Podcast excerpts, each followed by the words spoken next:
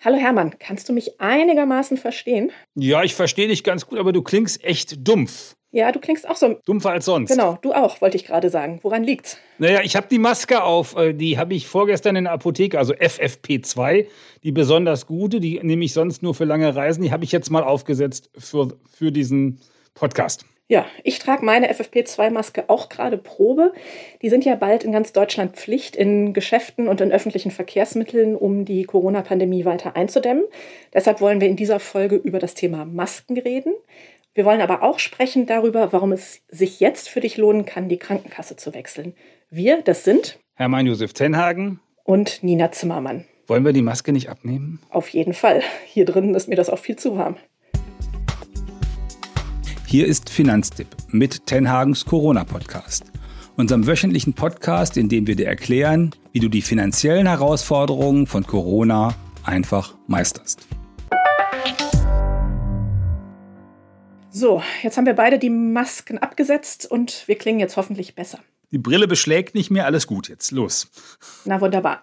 Also, warum sprechen wir heute über Masken?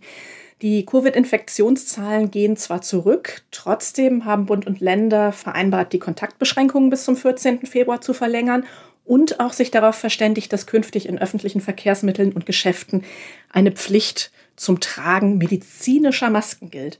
Also darunter sind zu verstehen diese Einweg-OP-Masken sowie die Masken, die wir beide jetzt auf der Nase hatten, mit dem Ziel zu verhindern, dass sich eine Virusmutation, die ja schon in Großbritannien sehr weit verbreitet ist, sich in Deutschland auch weiter ausbreitet. Ja, welche Masken benutzt du denn genau? Du hast es ja gerade schon gesagt. Ähm, setzt du die jetzt auch schon beim Einkaufen auf? Ähm, habe ich noch nicht gemacht. Die habe ich, also ich habe diese FFP2-Masken bisher nur zum Reisen aufgesetzt, also weiter. Normalerweise trage ich Stoffmasken. Die erste habe ich im März gekauft bei meinem Schneider. Dann habe ich ja für alle Mitarbeiter bei, Fin bei Finanztipp welche gekauft. Und zuletzt habe ich zu Weihnachten ein paar ganz schicke, fancy, schwarze Masken von meiner Schwägerin geschenkt bekommen. Und die, diese FFP-Masken, da habe ich tatsächlich Anfang der Woche fünf Stück am Stück gekauft, weil ich dachte, na, da kommt wahrscheinlich was und da in der Apotheke. Ja, ich habe gesehen, die gibt es auch im Fünferpack im Drogeriemarkt für etwa 2 Euro das Stück, also der Fünferpack dann 10 Euro und äh, in, im Drogeriemarkt haben die sogar gesagt, pro Person nur eine Packung. In der Apotheke ist es oft noch teurer. Was hast du denn so gezahlt? Also ich habe 2,50 gezahlt und war eigentlich ganz zufrieden, weil die Kundin vor mir äh, lamentierte, dass sie in einer anderen Apotheke 5 Euro pro Stück hätte bezahlen sollen. Dann habe ich gedacht, na, ich nehme mal fünf Stück mit, dann habe ich auf jeden Fall mal äh, so eine Grundausstattung, weil die kann man ja auch ein paar Mal nutzen, wenn man es richtig macht. 2,50 Euro ist, finde ich, ganz schön teuer. Ich habe auf Empfehlung von unserem Newsletter-Chef Matthias bei einem Online-Shop für Hygienebedarf solche FFP2-Masken gekauft und zahle da 1,63 Euro pro Stück. Habe direkt einen 20er-Pack für die ganze Familie gekauft. Kam halt noch Versand dazu, das macht es ein bisschen teurer. Aber der Preis ist ja nicht alles. Es gibt ein paar Dinge, auf die man achten sollte. Auf was denn genau? Na, das Wesentliche ist, dass es wirklich so eine FFP2-Maske ist und da gibt es also äh, sozusagen ja so ein, äh, so ein Label drauf, wo dann draufsteht, also ein CE-Zeichen. In dem, meinem Fall, ich lese es jetzt mal vor, ENI 149, äh, Doppelpunkt 2001 plus A1, Doppelpunkt 2009, FFP2, NR. Ah, äh, wichtig ist, glaube ich, auch das CE-Siegel, ne? Ja, ja, das ist genau das, äh, was der Matthias in seinem äh, Text, den er ja schon länger mal geschrieben hat, zu den Masken geschrieben hat, worauf man achten sollte. Genau diese Beschriftung, dann ist es richtig. Ganz genau. Das verlinken wir natürlich in den Show Notes, diesen Ratgeber von unserem Kollegen Matthias. Das hat er auf Finanztipp News zusammengefasst. Ähm, wir verlinken dort natürlich auch die Bund-Länder-Beschlüsse, die jüngsten, die jetzt erstmal bis zum 14. Februar gelten sollen. Ja, wir wollen heute aber auch über das Thema Krankenkassen sprechen. In diesem Zusammenhang habe ich aber noch eine Maskenfrage. Denn derzeit verschicken die Krankenkassen ja an viele Versicherte Gutscheine für FFP2-Masken. An wen denn eigentlich und wie viele Masken gibt es denn da? Also angeblich haben die an 34 Millionen versicherte Gutscheine für zwölf dieser FFP-Masken verschickt. Alle, die über 60 sind und chronisch Kranke mit einem erhöhten Corona-Risiko. Das ist etwa jeder zweite Erwachsene in Deutschland. Die Gutscheine können gegen eine kleine Selbstbeteiligung von 2 Euro pro sechs Masken in der Apotheke eingelöst werden. Das klappt auch. Oder jedenfalls hat es letzte Woche noch geklappt. Da war, mussten sie ja nicht alle anderen auch noch Masken haben zum Einkaufen gehen. In Bayern, äh, habe ich gelesen, äh, verteilen die Gemeinden zusätzlich kostenlos Masken an Bedürftige, etwa Obdachlose oder Menschen, die auf Grundsicherung angewiesen sind. Weil das ist natürlich auch, also wenn man jetzt nicht äh, Corona-Risikopatient ist, ist das ganz schön teuer, dieses Zeug für jemand, der zum Beispiel nur Harz bekommt und ja eigentlich gar kein Geld für sowas über hat. Ja, absolut. Ja, wenn ich mal rechne, 12 plus 4 macht 16. Also so viele hat meine Mutter bald da an FFP2-Masken. Ich habe ihr nämlich gestern vorsorglich aus meiner Bestellung schon mal vier geschickt, aber ihr Gutschein von der Krankenkasse ist auch schon da. Hoffen wir mal, dass ihre Apotheke dann äh, auch die Masken schnell liefern kann. Jetzt wollen wir aber mal wirklich über das Thema Krankenkassen sprechen. Unsere Expertin für das Thema Krankenversicherung, Julia, hat dieser Tage den jährlichen Krankenkassenvergleich abgeschlossen. Warum machen wir das bei Finanztipp überhaupt, diesen Vergleich? Naja, wir machen das bei Krankenkassen deswegen, weil äh, sich Krankenkassen, also man muss andersrum sagen. Normalerweise ein Kern der Leistung bei Krankenkassen ist überall gleich. Das heißt, man kann nie richtig schlecht bei einer Krankenkasse liegen. Aber man kann natürlich deutlich besser bei der einen oder anderen Krankenkasse liegen und im, im Kern aus zwei Gründen. Entweder weil die paar besondere Leistungen haben, die die anderen nicht haben, die die anderen nicht anbieten, oder weil die, weil die Preise, also die Beiträge, die man zur Krankenkasse bezahlen muss, dann doch deutlich unterschiedlich sind. Und äh, von daher haben wir, gucken wir uns das jedes Jahr wieder an. Also zum einen haben wir ständig natürlich die Liste mit den preiswertesten Krankenkassen, aber vor allen Dingen eben auf der Leistungsseite, da kann man schon sehen, äh, dass da größere Unterschiede sind. Und das guckt Julia sich eben an. Ja, Stichwort Preiswerte. Ähm, zum Jahreswechsel haben ja viele Krankenkassen ihren Beitrag erhöht, sind also vielleicht nicht mehr so günstig wie im vergangenen Jahr. Wenn du, liebe Hörerinnen, liebe Hörer, davon betroffen bist, hast du bis Ende des Monats, also bis Ende Januar, noch ein Sonderkündigungsrecht. Darüber wollen wir gleich noch sprechen. Ich würde gerne erstmal noch mal fragen, warum sind denn, um ein paar große zu nennen, etwa die Techniker, die TK, Barmer und einige AOK teurer geworden? Also die sind teurer geworden, sagen sie selbst, weil es die ein oder andere Leistung gibt, die sie zusätzlich erbringen müssen von Gesetzes wegen und natürlich wegen Corona. Und jetzt nicht so sehr deswegen, weil die Corona-Leistungen im Krankenhaus so unendlich teuer sind, sondern vor allen Dingen deswegen, weil wegen Corona ja Millionen Leute in Kurzarbeit waren oder sind und weil auch einige hunderttausend Leute arbeitslos geworden sind. Und das sind alles Menschen, die dann in die Krankenkasse weniger Geld einzahlen. Das heißt, es fehlt schlicht Geld in der Kasse, weil die Leute arbeitslos sind oder in Kurzarbeit. Und das müssen die anderen dann mitbezahlen. Und dann geht der Beitrag rauf.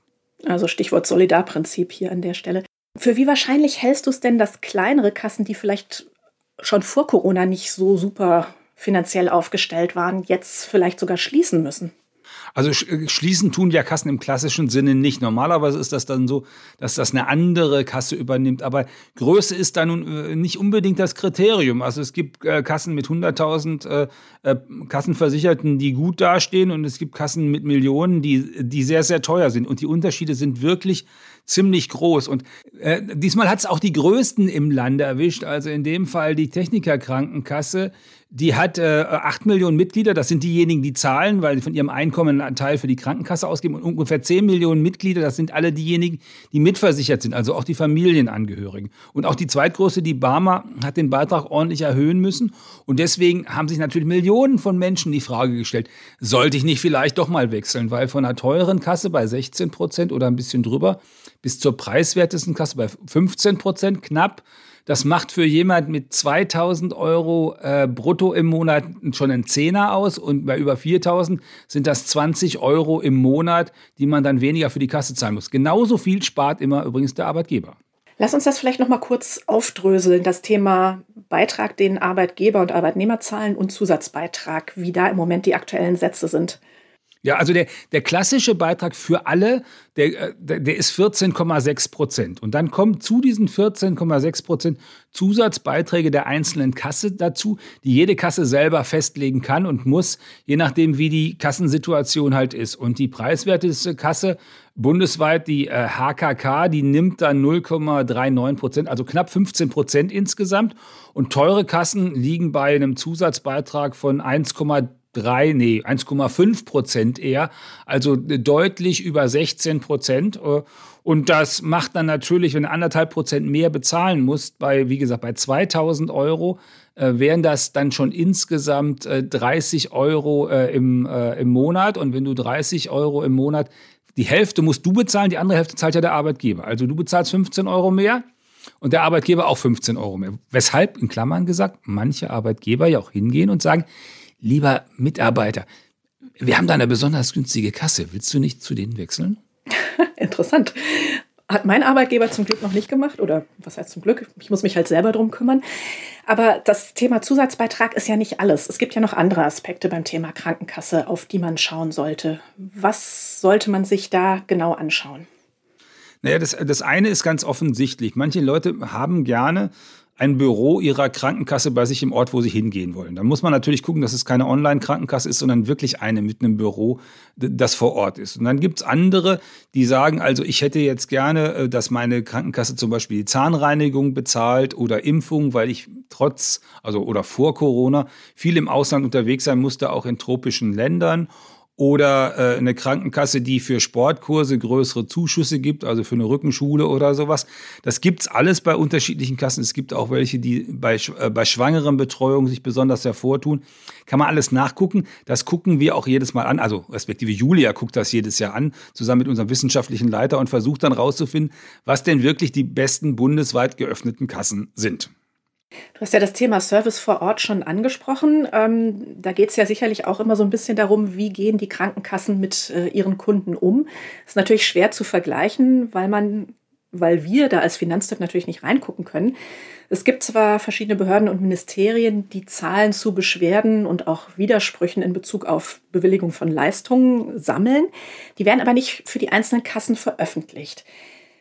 Wie hat äh, Julia, wie haben wir dieses Thema in unserem Vergleich angepackt? Naja, wir sind ja auch eine journalistische ähm, Veranstaltung. Das heißt also, Julia hat ganz klassisch das gemacht, was man dann so macht. Man fragt dann einfach. Also wir haben einen Fragebogen geschrieben an, an die Krankenkassen, die wir jährlich äh, uns angucken und haben gesagt, sag mal, wie ist denn das bei euch? Wie ist das mit den Widerspruchszahlen? Wie ist das, wie viel Mal werdet ihr fürs Sozialgericht zitiert, weil ihr irgendwas nicht bezahlt habt oder nicht bezahlen wolltet? Wie schnell geht das mit der Bewilligung eurer Leistungsanträge und solche Fragen mehr? Und eigentlich würde man erwarten, Krankenkassen sind ja halböffentliche Einrichtungen, dass die das auch einfach so beantworten. Pustekuchen. Tun sie nicht. Die, die äh, schreiben vielleicht den Behörden immer das, was sie ihnen schreiben müssen, aber ansonsten sind die da nicht so besonders transparent und übrigens auch nicht für die Kunden. Die unabhängige Patientenberatung, die es ja gibt, die schreibt jedes Jahr wieder, dass die äh, Krankenkassen sozusagen, wenn sie irgendwelche Leistungen nicht bezahlen wollen, das nicht besonders gut erklären, um das freundlich zu formulieren. Häufiger ist es auch so, dass sie einfach sich sozusagen sehr bockbeinig anstellen und das fällt dann auch deswegen auf, weil wenn die Leute Widerspruch einlegen, zum Beispiel bei Mutter-Kind-Kuren, ist das zu über 50 Prozent erfolgreich. Das heißt also, wenn, wenn du jetzt so jemand bist, der von deiner Krankenkasse gerade etwas nicht bekommen hat, von dem du glaubst, dass es dir eigentlich zusteht, ähm, auf jeden Fall Widerspruch einlegen und durchaus auch mal äh, überlegen, ob du nicht vor das Sozialgericht gehst. Das kostet ja praktisch nichts und den Streit, äh, kann, darauf kann man oft ankommen lassen, weil manchmal die Krankenkasse sich einfach ein bisschen bockbeinig stellt. Mhm. Also ich finde es auch schon ganz schön krass. Wir haben ja 14 Krankenkassen untersucht und gerade mal die Hälfte hat unsere Fragen zu diesem Themenkomplex äh, ausführlich beantwortet und fünf Kassen wollten sich überhaupt nicht äh, äußern oder an unserem Vergleich teilnehmen. Das war auch mehr als in den Vorjahren. Da ist natürlich nicht so ganz leicht herauszufinden, welche Kasse denn die beste ist. Ähm, Hermann, diese Frage gebe ich direkt mal an dich weiter. Welche Krankenkassen empfehlen wir denn nun und warum? Wir empfehlen die IKK Klassik. Äh, wir empfehlen dann zusätzlich die HEK als besonders leistungsstark und dann die SBK und die BKK. Das sind zwei Betriebskrankenkassen. Die haben sich äh, tatsächlich im, in diesem Vergleich mit all den Leistungen, die äh, Julia abgefragt hat und auch mit der Frage mit der Transparenz so geschlagen, dass wir insgesamt sagen würden, da kannst du hingehen. Äh, das ist auch eine, die vernünftige Strategie, sich damit zu beschäftigen, also wenn, wenn man eine bestimmte Leistung haben will. Und also wenn du wechseln willst, weil du eine bestimmte Leistung bei deiner alten Kasse nicht so bekommen hast, wie du dir das vorgestellt hast, dann ist das auch ein zentraler Tipp dabei. Bevor du in deine neue Kasse reingehst, schreib denen doch einfach und frag, ob sie diese Leistung denn auch zahlen. Weil das Wechseln per se ist total einfach geworden. Du brauchst nämlich eigentlich nur noch deiner neuen Kasse zu schreiben, ich will zu euch kommen und die erledigen den Rest. Die kündigen bei der alten, kümmern sich um den Arbeitgeber. Das ist super praktisch, denn ich erinnere mich noch, als ich vor ein paar Jahren mal die Krankenkasse gewechselt habe, das war ein sehr zäher Prozess. Meine alte Kasse hat versucht, mich zu halten, hat mich mit Anrufen bombardiert und ähm, das hat bestimmt zwei Wochen gedauert, bis ich dann das Bestätigungsschreiben hatte, dass ich bei denen gekündigt habe, damit meine neue Kasse Bescheid wusste. Also das ist super praktisch und das Krankenkassenwechseln jetzt also einfacher geworden. Ähm, wir haben gerade ja schon mal so ein bisschen das Thema bundesweit geöffnete Krankenkassen angesprochen, also unsere Empfehlungen IKK Klassik, HIK, SBK und BKK 24 sind ja bundesweit geöffnet. Es gibt aber auch Anbieter, die nur regional begrenzt aktiv sind. Warum kann sich denn lohnen, auch da mal zu schauen? Naja, es gibt durchaus bei den regional begrenzt aktiven Krankenkassen auch welche, die da vielleicht leistungsmäßig mit stinken können. Und alle AOK sind ja normalerweise regional begrenzt. Das heißt, an der Stelle immer auch mal gucken, ob die, vor allen Dingen, wenn es um die Leistungsfrage geht, ob die spezifischen Leistungen vielleicht bei meiner regionalen Betriebskrankenkasse, Innungskrankenkasse oder bei der AOK nicht auch geboten werden. Das machen wir bei diesem bundesweiten Vergleich nicht. Aber wir, wir liefern sozusagen den Maßstab, die Hürde, über die sie hoppen sollten, damit das wirklich eine gute Kasse ist. Und dann kann man eben, kannst du sehen, äh, lieber Nutzer oder lieber Nutzerin, hier. Ähm, das ist eine gute Kasse, die äh, könnte da glatt mitspielen, wenn sie denn bundesweit offen wäre. Unsere Kollegin Julia hat übrigens eine sehr übersichtliche Liste zusammengestellt mit den günstigsten Kassen nach Bundesland. Die verlinken wir, wie auch ihren zentralen Ratgeber zum Thema, natürlich in den Show Notes. Und die Shownotes übrigens sind zu finden auf der jeweiligen Folgenwebsite oder auf finanztipp.de slash podcast, dann unter Tenhagens Corona-Podcast. Da sind noch zwei Dinge, die ich unbedingt noch erwähnen wollte. Die Julia hat sich nämlich echt Mühe gemacht. Zum einen hat sie eine Liste gemacht, wo für jede von diesen Kassen, die sie untersucht hat, dann auch draufsteht, welche Stärken die hat.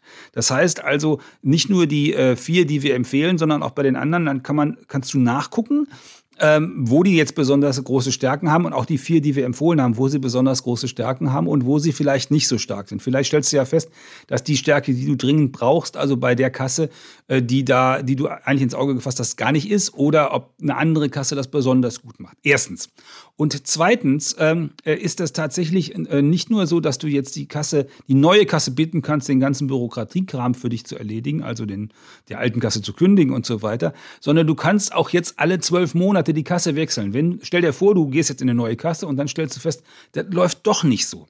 Früher musstest du 18 Monate dort ausharren. Jetzt brauchst du nur noch zwölf Monate ausharren, hat der Gesetzgeber gesagt. Das muss auch reichen. Und wenn die Kasse den Beitrag erhöhen sollte, dann hast du sowieso immer ein Sonderkündigungsrecht. Genau, also wenn die Kasse zum Jahreswechsel beispielsweise den Beitrag erhöht hat, könntest du jetzt bis Ende Januar noch kündigen und die Kasse wechseln. Total unkompliziert, wie gesagt, und alles weitere dazu zu finden in dem zentralen Ratgeber auf finanztipp.de slash gkv.